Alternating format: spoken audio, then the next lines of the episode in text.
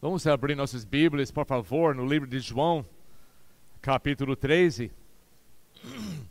João, capítulo 13, para ler mais uma vez sobre nosso tema do ano: discípulos verdadeiros. Será que nós somos discípulos verdadeiros? Eu falei para colocar, começando no versículo 34, mas gostaria de colocar 33 também capítulo 13, versículo 33 e 34. Obrigado, Leo, por essa abrindo o culto dessa maneira que realmente às vezes nós esquecemos a importância de dobrar nossos joelhos e estar diante de Deus. As coisas boas acontecem quando nós nos humilhamos e nós dobramos nossos joelhos diante de Deus. Um dia todos nós vamos, não somente todos nós, mas o mundo inteiro, eles vão dobrar o joelho diante do Senhor, confessar Ele como o Senhor.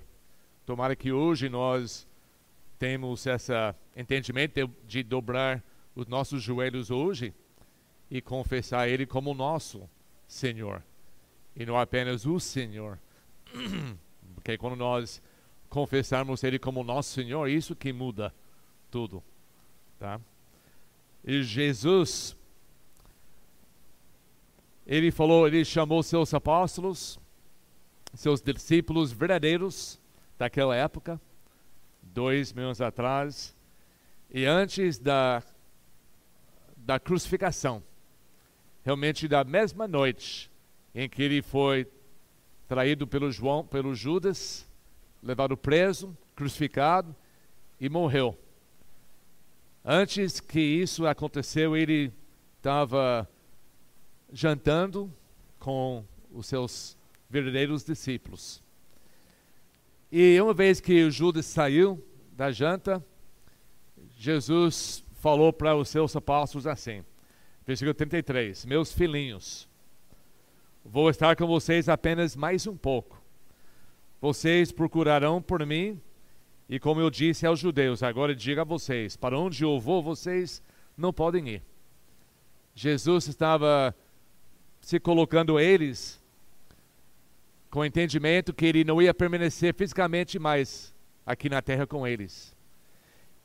E ele sabia que eles iam sentir um vão, um vão grande, não somente para ouvir a voz de Cristo, mas para sentir a sua presença nas suas vidas, para saber que tem alguém do meu lado que me ama verdadeiramente, que realmente me ama, que daria a sua vida para a minha vida, que quer o melhor para mim, que não vai atrás das minhas costas falando mal de mim, não vai fofocar, não vai me criticar, vai me ajudar, vai me corrigir quando preciso, vai demonstrar um amor fraternal, um amor de Deus mesmo comigo. Jesus sabia que eles iam sentir essa esse vão nas suas vidas. Quem ia amar Pedro da maneira que Jesus o amava? Quem ia amar João? Quem ia amar um ao outro, como Jesus amou todos? Por isso ele chamou eles, dizendo que eu vou embora, onde eu vou vocês não podem ir. Um dia vocês vão me seguir, mas até esse momento vocês vão ter que ficar aqui. Por isso ele deu esse novo mandamento, versículo 34 um novo mandamento, um novo mandamento dou a vocês, não para o mundo, não para o Judas que já deixou o grupo, não para qualquer outra pessoa. Jesus falou: Eu estou dando esse mandamento para vocês. Não é para a nação de Israel, como foi dado para amar seus vizinhos. Não é como a Sermão da Montanha, em capítulos 5, 6 e 7 de Mateus, quando Jesus falou para todos os discípulos, está falando agora para os discípulos verdadeiros, os onze, que permaneceram fiel até o fim. Ele falou: Eu estou dando esse mandamento para vocês, como minha igreja, o meu corpo que eu vou deixar aqui nessa terra. Ele diz: amem uns aos outros, não com o amor do mundo, não gostar, não amar um a outro quando as coisas são corretas, quando as coisas são boas, quando eles estão demonstrando um amor para você, mas ele diz: amem uns aos outros como? Como eu vos amei. Vocês devem amar-se uns aos outros. É um mandamento unicamente dado para as suas igrejas. Onde podem cumprir isso é uma das, dentro de uma das suas igrejas verdadeiras. Só porque você é membro de uma igreja, cumpre isso? Não. Será que sendo só um seguidor de Cristo, cumpre isso? Não. Tem vários deveres que nós temos que pôr em nossas vidas para realmente cumprir. E nós falamos domingo passado sobre as necessidade, necessidades básicas para ter uma vida boa aqui na terra. Que Deus criou o ser humano com, dependendo em certas coisas, dependentes. A gente precisa outras pessoas para sobreviver. E uma ou das duas necessidades básicas é para amar outras pessoas. Tem alguma coisa dentro de nós que Deus nos criou com a necessidade de expressar o nosso amor, principalmente nossa família, mas também aos vizinhos e também um a outro dentro de uma igreja. E outra necessidade é para ser amado, para saber que alguém te ama, para ouvir as palavras, para ver ah, as pessoas trabalhando, se esforçando para provar o amor para nós. Isso é uma necessidade de vida. Jesus diz que assim devemos amar uns aos outros. E como eu falei, ele falou isso não para o mundo, ele dirigiu essa palavra, esse novo, novo mandamento, somente para os seus discípulos verdadeiros. E nesse momento em que ele falou, só tinha onze. Só onze. Jesus mudou o mundo. Dois anos atrás, ainda pessoas fala de Jesus. Quantas congregações hoje à noite estão no mundo inteiro cantando louvores a Jesus? Ele mudou o mundo. Ele começou com 11. 12, mas um deixou. Em capítulo 6 do mesmo livro de, de João, tinha um monte de seguidores, um monte de, de discípulos seguindo ele por várias razões. Mas quando Jesus começou a ensinar coisas mais profundas, doutrinas mais pesadas, de sacrificar a sua própria vida, colocar Jesus em primeiro lugar, a maioria foram embora. Igual hoje, tem muitos que querem saber de Cristo, mas tem poucos que, que estão dispostos de realmente viver segundo o que ele ensina. Capítulo 6 de João começando no versículo 66, diz assim: Daquele hora em diante, muitos dos seus discípulos voltaram atrás e deixaram de segui-lo. Jesus perguntou aos doze: Vocês também não querem ir? Simão Pedro lhe respondeu: Senhor, para quem iremos? Tu tens as palavras da vida eterna. Nós cremos e sabemos que és o Santo de Deus. A maioria dos discípulos que receberam bênçãos, curas, viram os milagres que Jesus fez dois anos atrás, seguindo ele por várias razões. Quando ele começou a, a ensinar que para ser um, um discípulo verdadeiro, você vai ter que sofrer, assim, deixando os prazeres desse mundo, talvez recebendo uh, alguns problemas que o mundo tem para nos oferecer. O inimigo atrás da gente, deixando tudo e seguindo a ele. E muitos, de fato, todos, menos os doze. E depois o Judas também era um desses doze, saiu também. Ele está falando aqui em João, esse mandamento novo, para os versículos, discípulos verdadeiros. Será que está falando com nós hoje à noite? Será que nós somos discípulos verdadeiros? Que temos a capacidade de amar uns aos outros da mesma maneira que Jesus nos amou? De tanta maldade, de tanta tristeza no mundo hoje em dia, onde nós vamos achar o amor de Cristo? Nós cantamos muito sobre o amor de Cristo. Onde nós vamos achar isso? Quem vai nos mostrar isso? Na sua escola, no seu trabalho, na televisão? Tomara que tenha isso dentro da sua própria família.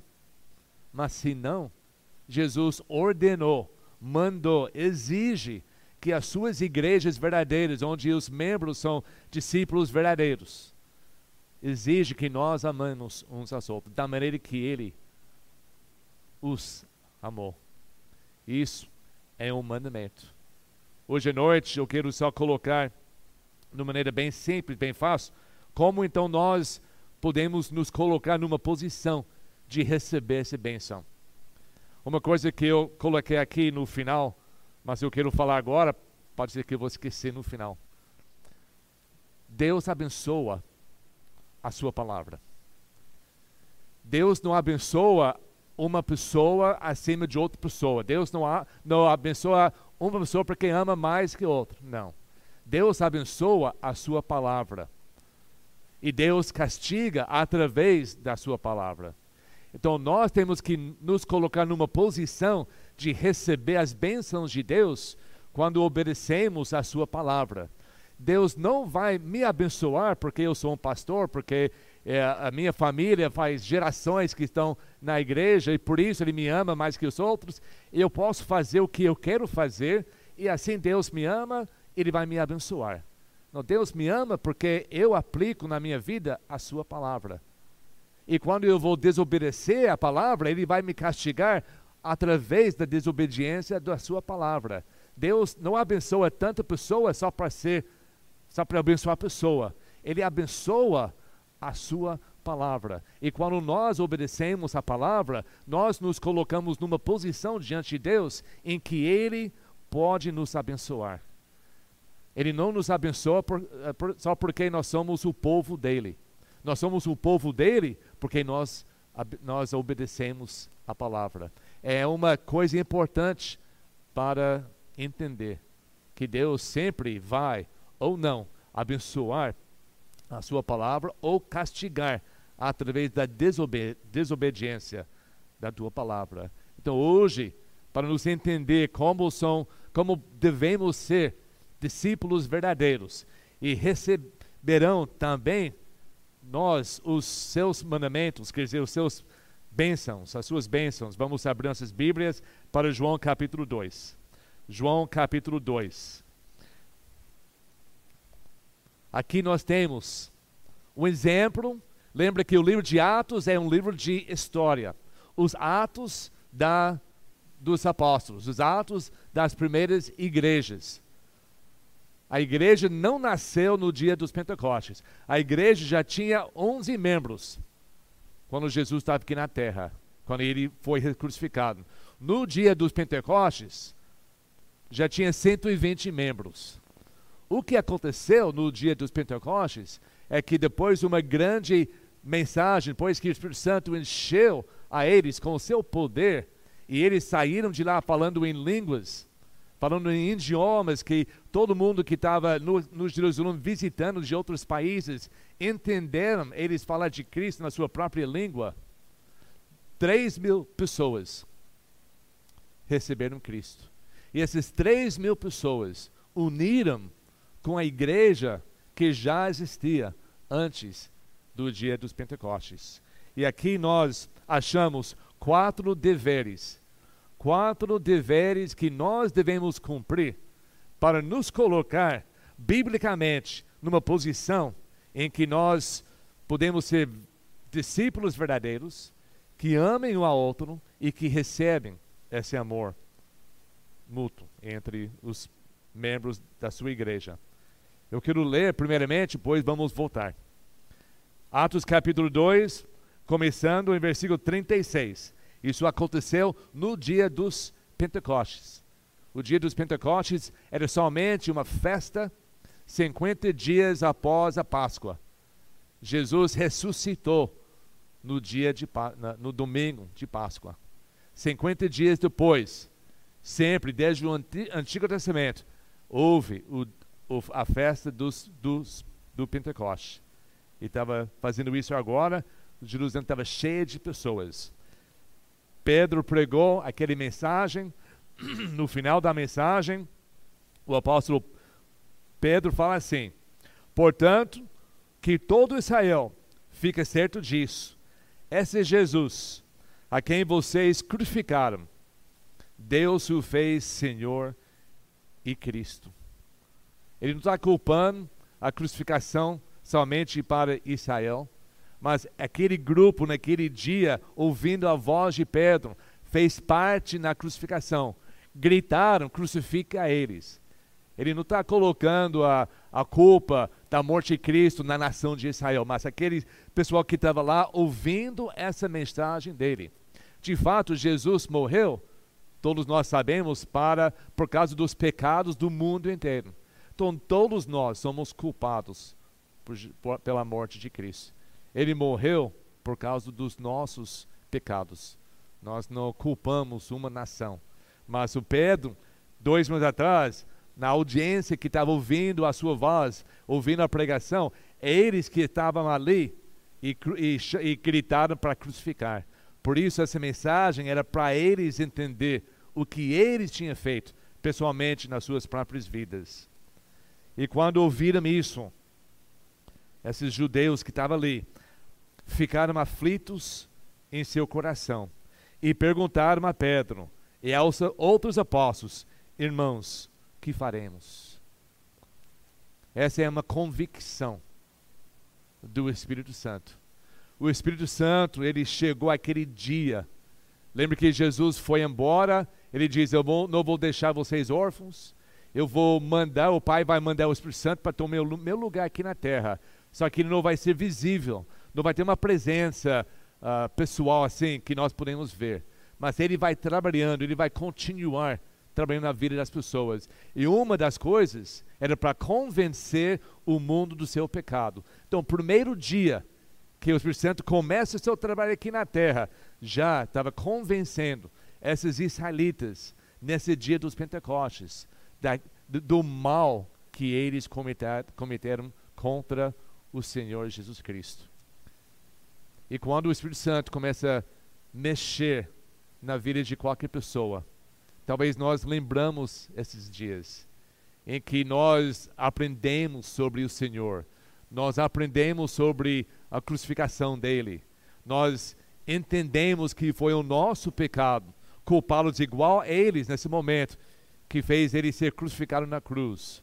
E o Espírito Santo começa a trabalhar nossos corações.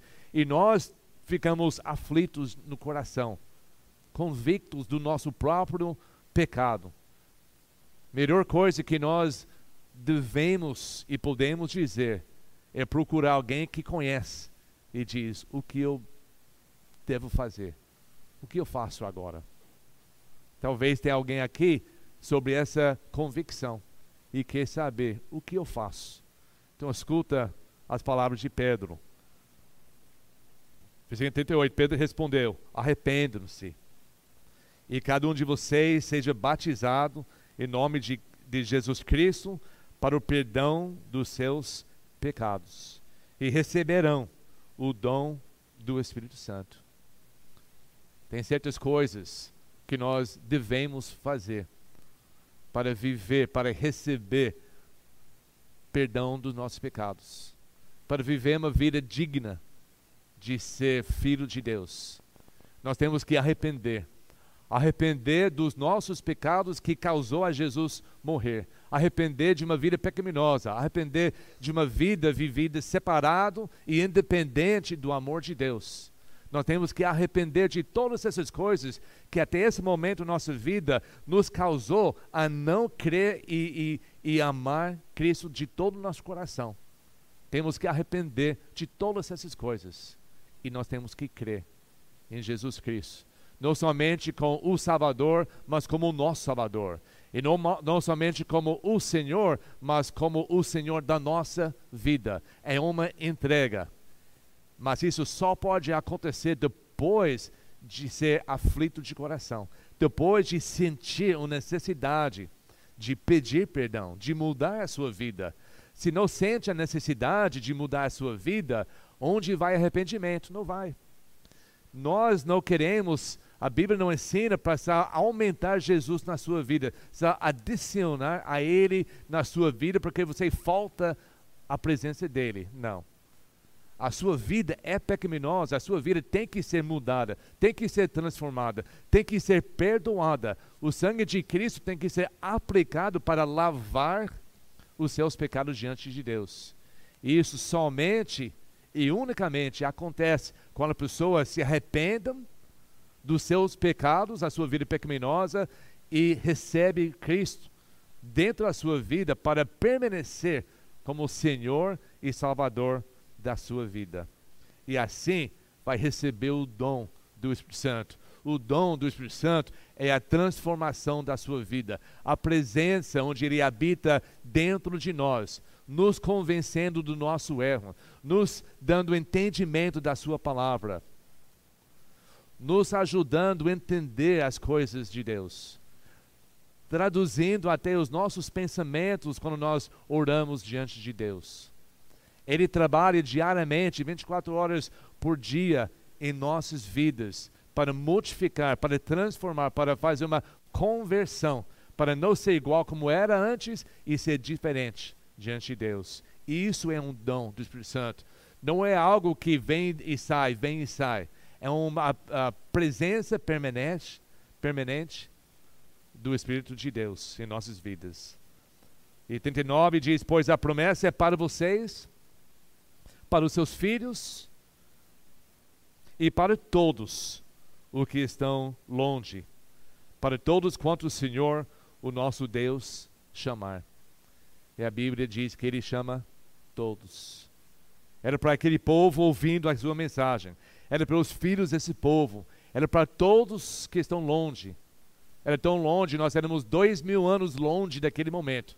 E ainda essa mensagem é para nós, para nós entender o que nós devemos fazer. Com muitas outras palavras, os advertia e insistia com eles. A pregação dele não, não parou aí, ele continuava ensinando, pregando. E a mensagem geral era: salvam-se dessa geração corrompida. A mesma mensagem que nós. Nós também vivemos numa, numa geração corrompida, de tanta imoralidade, de tanto problema. Nós temos que ser salvos disso.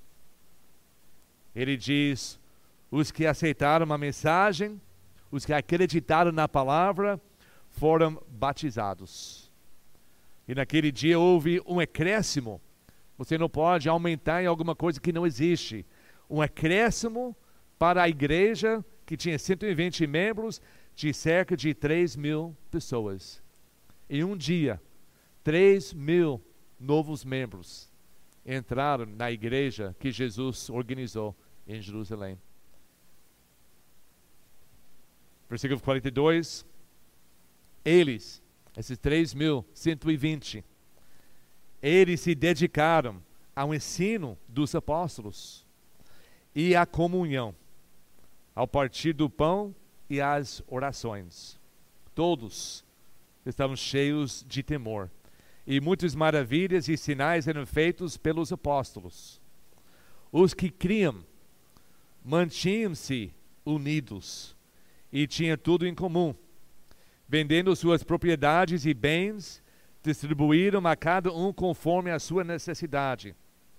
Todos os dias continuavam a reunir-se no pátio do templo, partiram o pão em casa e juntos participaram das refeições, com alegria e sinceridade de coração, coração, louvando a Deus e tendo a simpatia de todo o povo.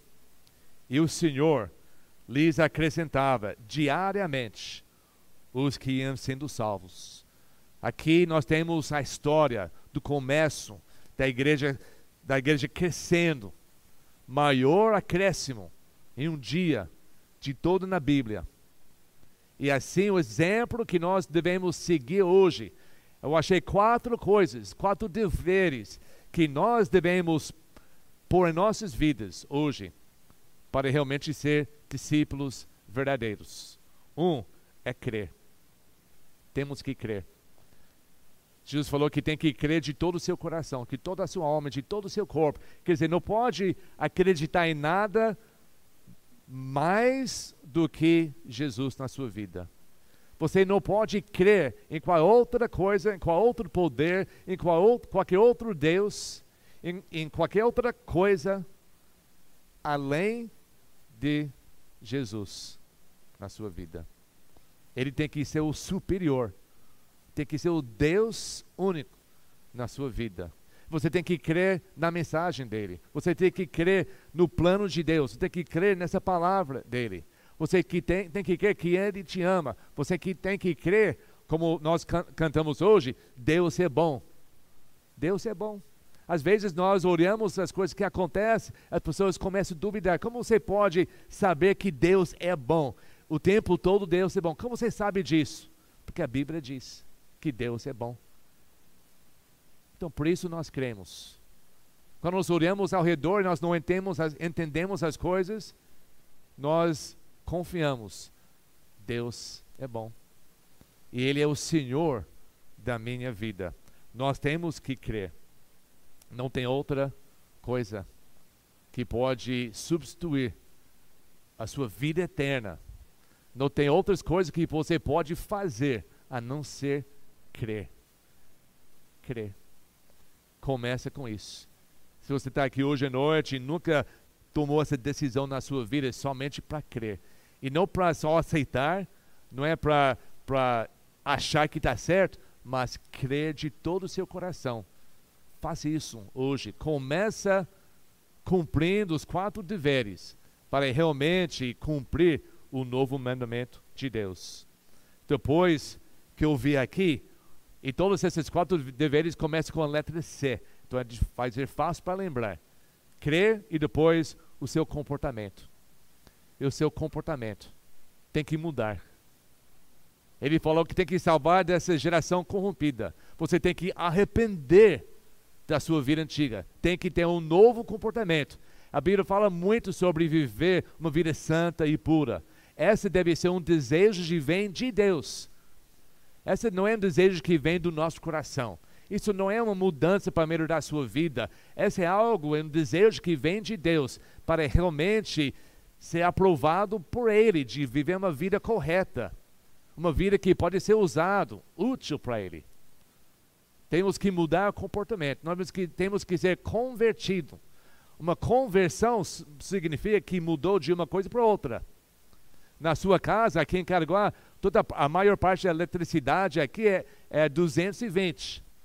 Se você tem um produto que é uma máquina que é 120, você não pode usar. Aquela máquina que você tem na sua casa pode ser a coisa mais bonita que tem, mas é inútil na sua casa porque não pode ligar na tomada e ser usado.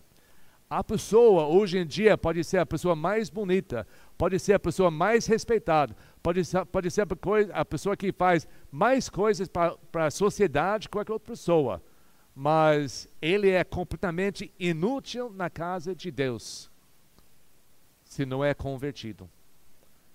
Uma vez que você converte para essa 110 para 220, você liga e funciona. Uma vez que nós somos convertidos pelo Espírito Santo em nossa vida, nós podemos trabalhar perfeitamente diante de Deus na sua casa. Mas temos que ter essa, tem que ter essa conversão, essa transformação. E quem faz isso? O Espírito Santo faz na nossa vida. Quando nós cremos e nós nos dedicamos ao Senhor e nós começamos a obedecer as coisas, tem que ser um comportamento diferente. Quando Jesus curou o homem que não andava por 40 anos lá no perto da piscina em Bethsaida, ele diz que depois que ele levantou e pulou, o que Jesus falou? Então vai e não peca mais. Muda o seu comportamento, senão coisa pior vai acontecer. Você não vai só ficar aqui deitado, inútil aqui do lado de uma piscina, você vai passar a sua vida eterna no inferno. Então pare de pecar, muda a sua vida, ser transformado. Primeira coisa é crer. Segunda coisa é comportamento. Nós temos que nos comportar corretamente diante de Deus. A terceira coisa é o compromisso. Pedro falou que tem que ser salvo e tem que crer e tem que ser batizado. O batismo é nosso compromisso com Deus, que agora eu vou me, me identificar com a vida e a morte e a ressurreição de Cristo. É quando nós fazemos aquele, nós concordamos com, com uma aliança, nós concordamos com um contrato, que uma aliança é um contrato. Nós concordamos em voz num contrato. Mas antes que o contrato pode ter força, nós temos que fazer o quê? tem que assinar embaixo. O batismo é a nossa assinatura, que agora eu estou levando sério. Agora eu estou publicamente mostrando que eu estou vivendo essa vida cristã, que eu vou viver essa vida cristã até morrer. É o compromisso que eu vou fazer diante de Deus. E esse compromisso não somente é diante de Deus, porque capítulo versículo 41, os que aceitaram a mensagem foram batizados e naquele dia houve acréscimo de cerca de 3 mil pessoas. O compromisso também é com a igreja. É um grande compromisso. Deus quer que os seus filhos salvos, batizados, faz um compromisso de ser membro do seu corpo membro de uma igreja, onde vai ajudar um ao outro. Porque ele está falando em, em, João capítulo 13, dentro da igreja local, onde você vai amar uns aos outros. Fora é outra coisa, dentro é essa responsabilidade. Então tem que ter um compromisso, tem que querer, tem que achar que esse lugar onde Deus está me levando para cumprir para atender essas duas necessidades na minha vida. E muito mais coisa. Sendo membro da igreja, tem muita coisa para fazer, muito compromisso, muita responsabilidade, muito privilégio. Só uma das coisas é para amar e ser amado.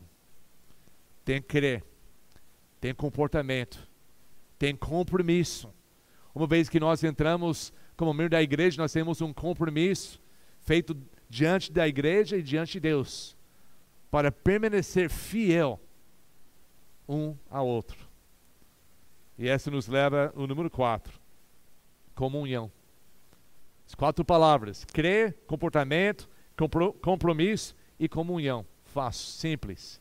Quatro deveres da nossa vida cristã para ser um discípulo verdadeiro.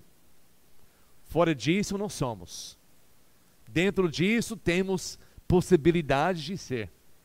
Será que todos os membros são? Não. Mas nós nos colocamos numa posição para ser discípulo verdadeiro. Muito depende nas decisões que nós tomamos todos os dias para permanecer fiel. Versículo 42 diz: Eles, essas três mil pessoas novas, eles se dedicaram ao ensino dos apóstolos, comportamento e compromisso e a comunhão. A comunhão aqui significa comunhão. Eu sei que a Bíblia é difícil, mas é isso. Ao partir do pão e as orações. Eles entenderam sobre a ceia do Senhor e como orar. Fazendo isso juntos. É triste quando nós temos noite para os membros da nossa igreja tomar ceia do Senhor e só metade aparece tem que ter comunhão, tem que ter um desejo de estar juntos. Eu entendo que nesse momento, dois mil anos atrás, até os apóstolos acreditaram que Jesus ia voltar qualquer dia. Eles nunca imaginaram que a volta de, Jesus ia, seria mais que dois mil anos. Eles acreditaram que em qualquer momento Jesus Como o anjo falou para eles, da maneira que ele subiu, ele vai descer. Eles acreditaram que seria qualquer momento. Por isso eles permaneceram no Jerusalém. Por isso as pessoas que estavam viajando de longe, que entraram em Jerusalém só para cumprir o mandamento do Antigo Testamento, estar em Jerusalém para o dia dos Pentecostes, e eles receberam Cristo como Salvador, eles foram batizados, eles permaneceram nas ruas de Jerusalém, porque achando que Jesus ia voltar em qualquer momento e mudar todas as coisas. Por isso eles eram era todos os dias em comunhão, em partir do pão, em, em orações. Todos estavam cheios de temor e muitas maravilhas e sinais eram feitos pelos apóstolos. Os que criam mantinham-se unidos. Temos que manter, manter, mantenham-nos, é certo? Temos que nos manter, mais fácil. Unidos. Não é uma coisa normal, não é uma coisa natural. Nós temos que fazer, nos esforçar para continuar unidos. Se nós deixamos uma semana, quantas pessoas já falam? Ah, eu faltei uma vez, depois duas, depois três, e depois fiquei com vergonha de voltar, e, e logo, logo é anos sem comunhão com o povo de Deus. Nós temos que nos esforçar para manter a união entre nós. Os que criam mantinham-se unidos e tinham tudo em comum. Vendendo suas propriedades e bens, distribuíram a cada um conforme a sua necessidade. Tinha necessidade, porque tinha pessoas, três mil mais, das outros lugares, não voltando para casa, não voltando para trabalhar, não voltando para cuidar suas coisas, porque acharam que Jesus ia voltar a qualquer momento. Tinha que comer, tinha que dormir. E os apóstolos e outros membros que moravam lá em Jerusalém estavam vendendo as coisas, achando que ah, não preciso isso, Jesus vai voltar, eu vou, eu vou vender, eu vou ajudar os irmãos. Demonstrando esse amor uns aos outros. Todos os dias continuavam a reunir-se no pátio do templo, partiram o pão, está comendo juntos, em casa, e juntos participaram das refeições, com alegria e sinceridade de coração. Isso é comunhão.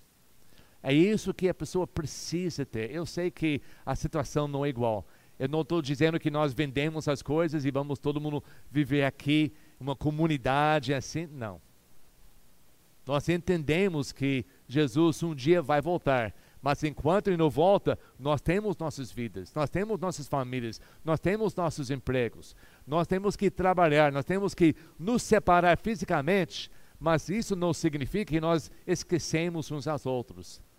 Hoje em dia é muito mais fácil parecer juntos nessas redes sociais que causa muitos problemas e a gente pode aproveitar para o bem da nossa igreja, para saber das necessidades. Comunhão é sabendo as necessidades dos outros e cumprindo as necessidades. Uma pessoa não pode compreender as necessidades de todos, mas todos podem compreender as necessidades de um. É muito simples.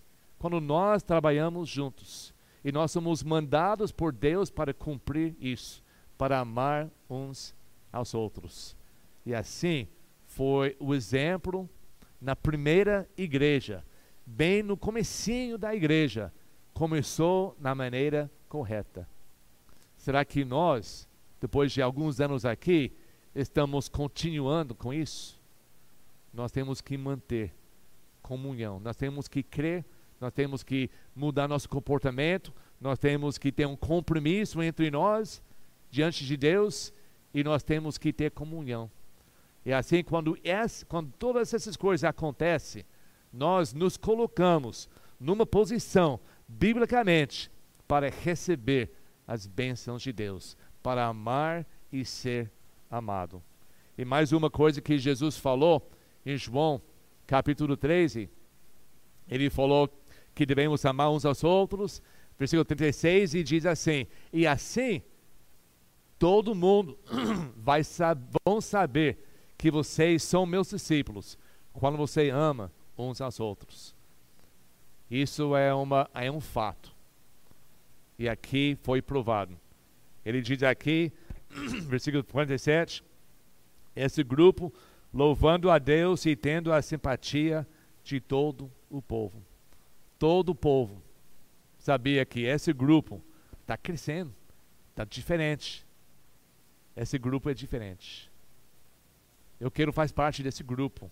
Eu não sei o que é, não sei o que, mas eu quero fazer, eu quero saber mais. A Bíblia diz que quando nós levantamos Jesus, vai atrair o povo para Ele. Quando nós amamos uns aos outros da maneira que Jesus os amou, vai atrair o público. Nós vamos tratar uns aos outros com amor. Nós vamos tratar os vizinhos, nós vamos respeitar as pessoas. E o mundo vai saber. E esse, esse lugar, esse povo, são diferentes. Hoje à noite, onde você está no seu caminho? Está ainda na convicção? O Espírito Santo ainda está tá mexendo no seu coração, não deixando você em paz até, até você de verdade entrega. Tudo entregarei. Será que você já fez isso? Será que você ainda está trabalhando no seu comportamento? Está tentando de deixar a sua vida pecaminosa. Tem obstáculos que está te causando cair da sua fé. Deixa as coisas. Quando nós andamos na luz, dá para ver. Quando andamos nas trevas, caímos. Então sai das trevas. Vivendo a vida cristã não é difícil. Só decide o seu caminho. Tem um caminho da luz onde está tudo aberto. Jesus explica totalmente, abertamente, como nós devemos andar. Mas ele diz que o mundo prefere viver nas trevas, onde tem coisas que não dá para ver, onde tem obstáculos que, que derruba, que destrói. Faz uma decisão. Eu não vou andar mais. Eu vou, eu vou mudar o meu caminho. Eu vou seguir o caminho. E quando nós mudamos nosso comportamento, Deus começa a nos abençoar porque nós nos colocamos com a Sua palavra uma posição que dá para receber as bênçãos de Deus. E assim eu vou fazer um compromisso. O Novo Testamento fala muito sobre compromisso. Não pode ser um discípulo verdadeiro sem compromisso. Tem que fazer um compromisso. Tem que ser batizado, tem que ser membro dessa igreja. Da igreja onde Jesus está me levando eu tenho que fazer comunhão. Eu não posso aparecer uma vez por semana, uma vez por mês e acha que isso vai mudar a minha vida. Eu tenho que se entrar, tenho que participar, tenho que ter comunhão, tenho que conhecer os irmãos, tenho que ir uh, em tudo que faz que eu posso ir. Eu tenho que começar amando os outros para os outros me amar. Eu tenho que conhecer os outros para os outros me conhecer. Tenho que investir meu tempo e também as minhas finanças eu tenho que investir a minha vida.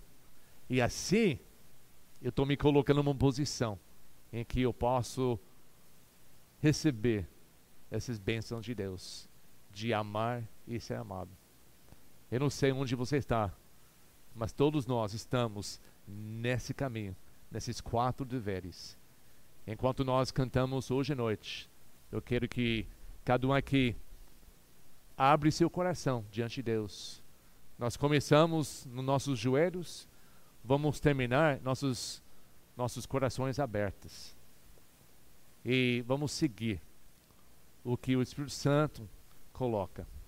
Não ore ao seu redor, não pense o que os outros vão talvez pensar. Porque quando nós amamos uns aos outros da maneira que Jesus ama, ama, nos, os amou, nós não vamos criticar, não vamos fofocar, não vai falar mal dos outros, nós vamos simplesmente amar. Enquanto nós fazemos isso, Deus vai te abençoar. Vamos orar. Obrigado, Pai, por essa noite. Obrigado, Pai, que nós temos a tua palavra para ler, entender e aplicar nossas vidas. Que não existe, Pai, questão de o que nós devemos fazer para ser um discípulo verdadeiro Não tem questão, Pai, de sentimento, de opinião, de desejo qualquer. É simplesmente crer e observar. Nós cremos, Pai, que o Senhor nos colocou aqui para te honrar e glorificar. E ajuda-nos, Pai, como uma igreja, sempre cumprir os nossos deveres. Se tiver alguém aqui, Pai, que não tomou essa decisão ainda, que não creu ainda, que não está se comportando, não está fazendo compromisso, e por isso não tem essa comunhão, que o, o Senhor comece a trabalhar nas suas vidas, para transformar tudo isso, para nos dar paz, Pai, a paz e o desejo para te honrar. E nós oramos no nome de Cristo, nosso Salvador. Amém. Vamos ficar em pé e cantar esse último.